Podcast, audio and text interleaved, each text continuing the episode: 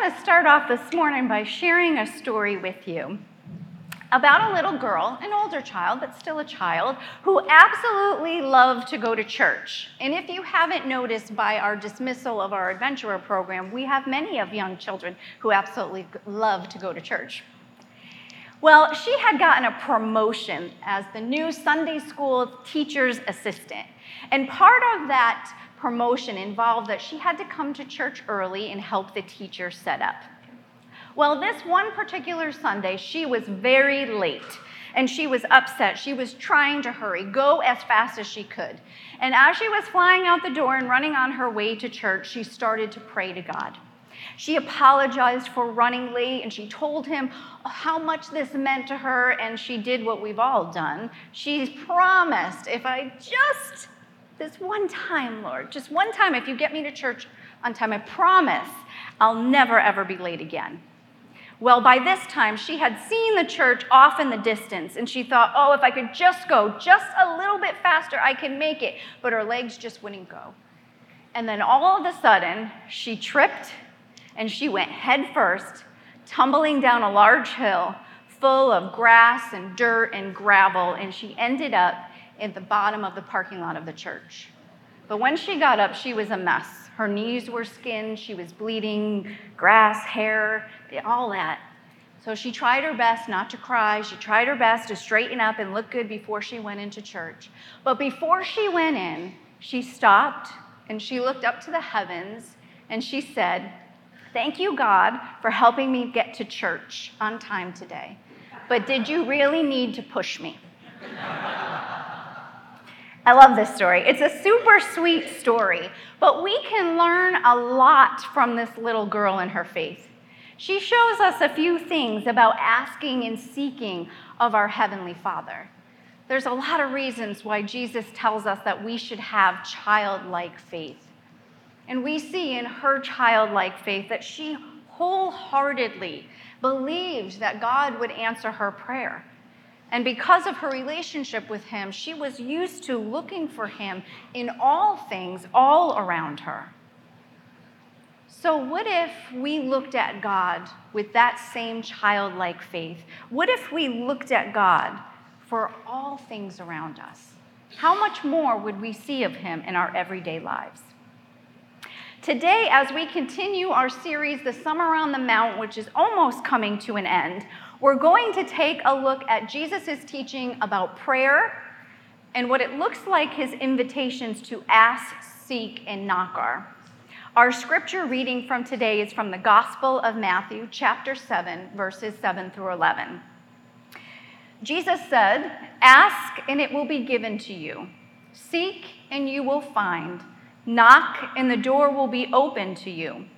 For everyone who receives, or everyone who asks receives, the one who seeks finds, and the one who knocks, the door will be open. Which of you, if your son asks for bread, would give him a stone? Or if he asks for fish, will give him a snake? If you then, though you are evil, know how to give good gifts to your children, how much more will your Father in heaven give good gifts to those who ask him? Throughout the New Testament, we are encouraged to pray to God. We're encouraged to bring all of our needs before Him, to be totally dependent on Him in His goodness. James reminds us in James chapter 4 that we have not because we ask not. Jesus himself repeatedly invites us to pray. He stresses the importance of prayer in our lives, and he modeled it for us through his entire earthly ministry. So let's take a look back at verse 7 from our scripture reading. We see that there's three invitations in asking, seeking, and knocking. And Jesus tells us that if we do these things, they will result in promises. Yet, in typical Jesus fashion, you know there's a deeper layer to these invitations. So when we look at the words ask, seek, and knock, and we see how they're used in the verses and how Jesus is speaking them, we discover that they're actually not invitations at all.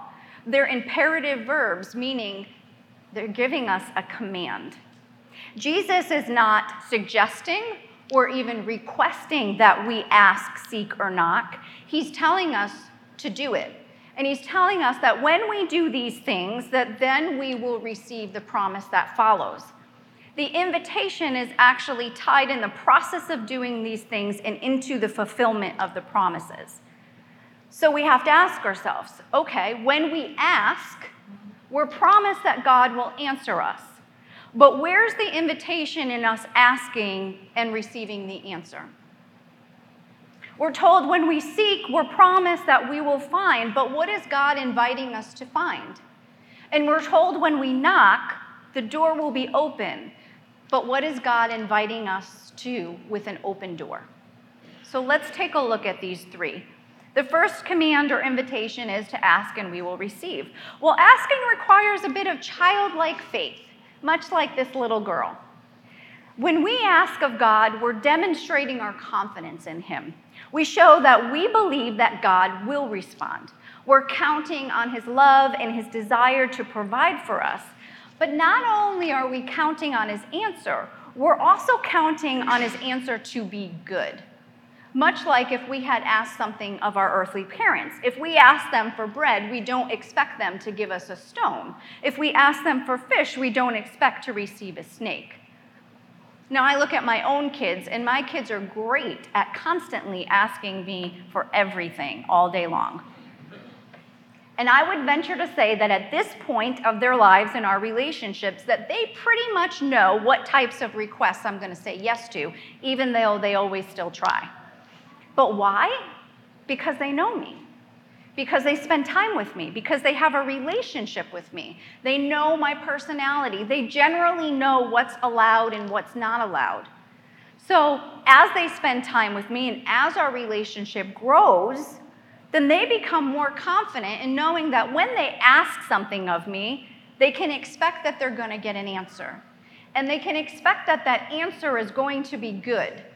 Because moms, and dads, we all see beyond that one request. We can see a little bit farther in knowing that maybe that request isn't the best thing. But they can rest in knowing it's going to be good. And they also have faith and confidence in our relationship that it's because of the relationship they have with me that they are in a position to ask things of me. Well, it's very similar to our Heavenly Father. If we cultivate that relationship with Him, if we spend time with Him, we will know Him. We will know how He feels about things. The more we read the Bible, we're going to see His personality. We're going to understand His general will for things. And the more that our faith grows in Him, the more confident we can become becoming before Him and asking of Him and knowing that there will be an answer. But here's the caveat we can ask in respect to be answered, but we have to be ready for that answer. Because it may not be the answer that we want, or it may not be given to us in the way that we want it. We don't know all the moving parts that are involved in the things that we ask of the Lord. And we don't know how He's working this all together for our good. That's where his thoughts and his ways are higher than our thoughts and ways comes into play. Because we just look at our situation and we see how it affects us right now and maybe a little bit in the future. We see how it affects our general small circle around us. But God looks at our situation and how it fits into the entire plan of the much bigger picture of the world. He's looking at how our situation actually affects so many of other events and people in time, and we just don't have that ability to see that. So sometimes it looks like God isn't answering our prayers, when in fact, He's working out so many different things in so many different ways and areas to give us our answer, which it'll inevitably always be good. Jesus' second command or invitation is to seek, and the promises will find. Well, to seek is in terms of God and seeking God is not a one time event, it's an, a continual action. And again, in that continual action, we're demonstrating that we're confident that as we seek God, He's going to answer us. And as we seek Him, we're going to see Him. Seeking requires that we actively look. This isn't a passive action. We have to action, actively look, and especially when His answer is not immediate. So that may mean we may have to slow down to see where God's working. That may actually even mean we have to stop. And like Kathleen encouraged us, we may actually just have to be still to actively seek where God's working. Unfortunately, he doesn't usually jump out and start waving his hands and be like, Here I am, here I am. Although I really wish sometimes he would do that, but I've never witnessed that. It's like if you're alone in a room and somebody else enters the room, whether it's your spouse, your kids, the dog, the cat, whoever it may be. You're aware that somebody has entered that room. But if you aren't paying attention to what they're doing, you don't really know what they're doing in the room, yet you know that they're in the room. Well, we can fall into that same way with God. We know that God is always there doing something, but if we aren't paying attention to Him, we don't really know what He's up to. So it's kind of like God's over here doing His thing, and we're over here doing our thing, and we don't understand. There's a disconnect. We have no idea what's really going on, and we're wondering, God, where are you? And God is saying, I'm right here. I don't keep a secret from you of the things that I'm doing. But He wants us to seek Him. He wants us to engage with Him. He wants us to have a relationship. He wants us to know and be involved in the things that He's doing in your life. Seeking is so important in our relationship with God, and we can easily get distracted with everyday life, not to be aware of what's going on. But when we seek Him, we're making that effort to draw closer to Him, to discover where He is at work, and in all the ways that He's constantly around us throughout the day. But it takes effort on our part, it takes time. And the more we spend time seeking Him, the more it becomes a natural thing for us to stop and look for Him all around us. And as we do that and we start to see him more and more, we actually change. And those little everyday occurrences that we take for granted now aren't so ordinary. They become big things when we see God in the midst of them all. For instance, take the birds. This is a good season where every single day we can go outside and we hear birds doing these beautiful melodies, chirping. Some of us get really annoyed because 4:30, 5 o'clock, they're even waking us up. But we pretty much can count on waking up and hearing the birds. But that looks ordinary. We expect that. But if we're seeking God, now we're going to start to look at them very differently. We're going to start to look at those birds as God's creation and that God designed them to make beautiful melodies. And so then we look at them differently. And we think the next time we hear that, well, that's not so ordinary. That's God's creation. God created them to sing beautiful melodies to Him. And we get to witness that. We witness them singing beautiful praises to their Creator. And we can witness how God delights and enjoys them. So now our he- ears start to hear them a bit differently. Instead of hearing those annoyances or just background noise, they become beautiful praises. And we stop and we delight in them. And then we appreciate God and His creation more. And now, this everyday occurrence that has become so regular now becomes a beautiful gift and a reminder that God is all around us in every detail of our lives, even if it happens to be 4:30, 5 o'clock in the morning if you're getting woken up. But God is there. Jesus' third command and invitation is to knock, and he tells us that if we knock, the door will be open. So there's an interesting thing about this knocking, because Jesus is telling us here you can be persistent in prayer. And in your persistence, that door will open. We have the ability to go directly to God the Father.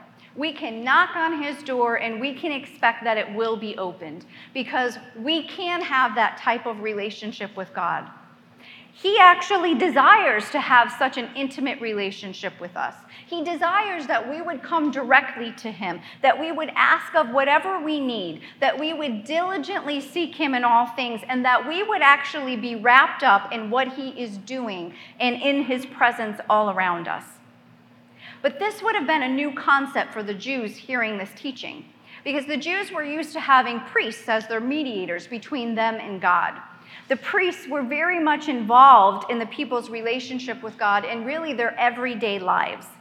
They played such a vital role in their faith and in their cultural and in their traditions. They, they played roles from teaching and, and preaching to making atonement for the people, to um, their sickness and, and healing, to prayers, and even to their, their laws. The people believed that the priests were the ones that God chose to step into a gap between a holy, sinless God and imperfect people. And yes, the priests were sinful, imperfect people too. And eventually, Jesus would come and he would bridge the gap as the perfect, sinless, holy high priest and give us access to God after his death and resurrection. But at the time of that teaching, the people didn't understand what was to come. And the idea of having direct access to God would have been mind blowing to them. There were only a few giants in their faith and the priests and the prophets that had that opportunity. So it would have been very difficult for the people to see themselves as having that kind of opportunity, like Moses and Abraham and David did. Sometimes our prayers don't get answered right away. Well, the reality is, most of the time, they don't get answered right away.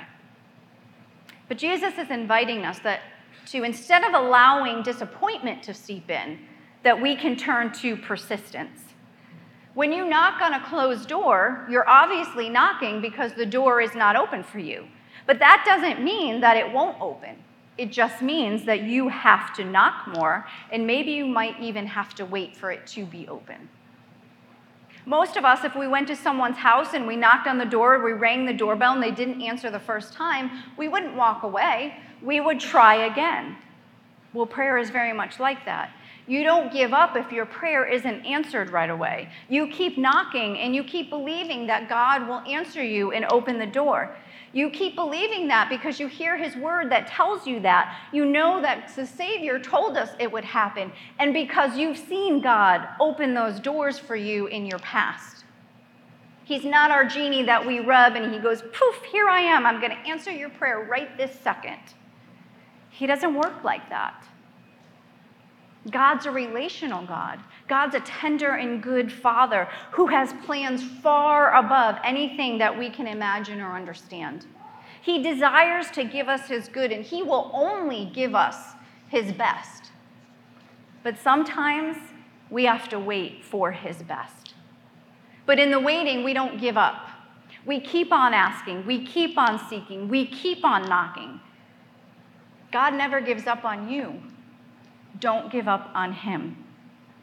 Even if it takes years or decades, don't give up. I know some of you are still holding prayers for years and years and years close to your heart. But don't give up because God sees you, God hears them, and God is holding them all in His hands. Don't let what your eyes see or don't see deceive you. Choose to put on your childlike lenses and seek God in everything because He is there.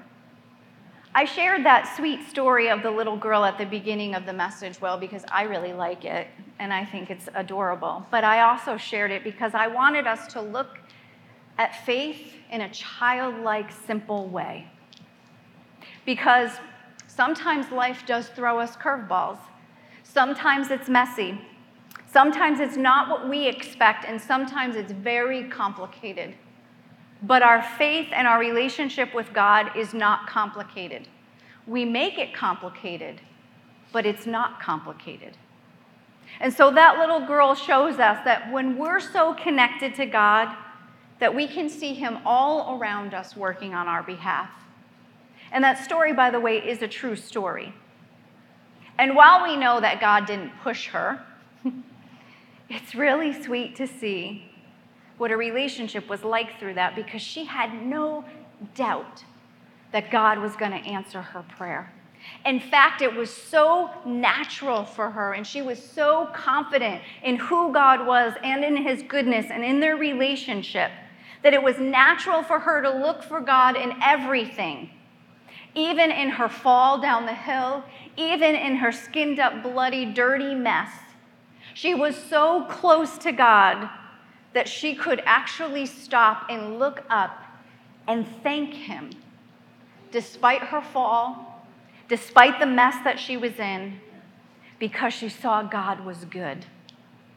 She saw God's answer was good. Even though it wasn't the way she wanted, she was confident that God would help her and hear her. And He did. He answered her. And He showed her He cares about all the aspects of our lives. For her, it was even being late for Sunday school. For some of us, it might be late for Sunday morning service. But God cares about all of those aspects. So, what if we looked at our own lives like that little girl did? It's really so simple when we look at it through child's eyes. No wonder why Jesus tells us that the kingdom belongs to the children. Well, that kingdom belongs to us too. And as we grow in our relationship with the Father, asking, seeking, and knocking, those can all become daily rhythms for us. It will become natural for us to ask of our Heavenly Father for our needs and our wants because God likes to provide. He even likes to provide for some of our wants too, just because He's good and He loves us. It'll become natural for us to start actively looking for God in everything all around us. And when we see Him, it's going to bring us joy. It will bring us joy to see God in so many different ways wherever we are. Jesus promises that if we ask, we will receive an answer. If we seek, we will find what we're looking for. And if we knock, the door will be open. And all of those promises are good because our Heavenly Father only gives us good things. All of those promises are available directly to you because of Jesus. But here's the thing you've got to take the first step. You've got to step out in faith. You may even need to put on those childlike lenses to uncomplicate the things that you may have made complicated. You even have to step out of your comfort zone and not be afraid to take a tumble, even if it means you're going to get dirty and cut up and bruised a bit. These things are not suggestions. Jesus is commanding it of us because he desires for those promises to be fulfilled in our lives. He's giving us the invitation to come closer to let God meet you in your needs, to let God meet you in your wants, and to even let God meet you in your dreams. Even those dreams that you have never uttered out of your mouth. That's where God desires to be, right there in the midst with you. That's what God wants to do for you. And we can rest and trust in knowing that His paths, they're always going to lead to good places even if the road there is a little bit rocky, a little bumpy, a little hard to get there. So Jesus gave you the invitation. The question is will you accept it?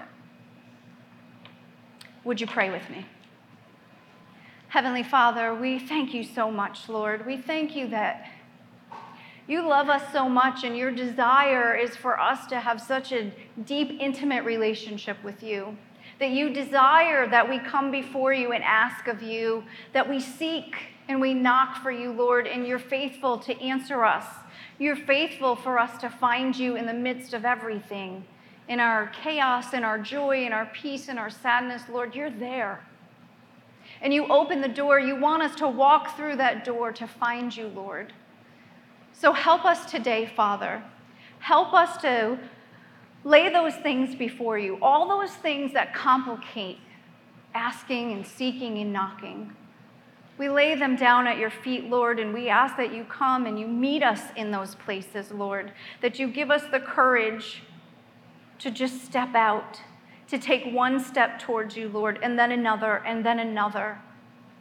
Give us that peace and rest to know that as we step out, you're stepping in. Help us, Lord, to delight in the things that you're in all around us, to notice where you are, to be filled with your joy, and to see you in ways we've never seen you before. We thank you, Lord, that you are faithful and we can rest in your faithfulness and your goodness. Amen.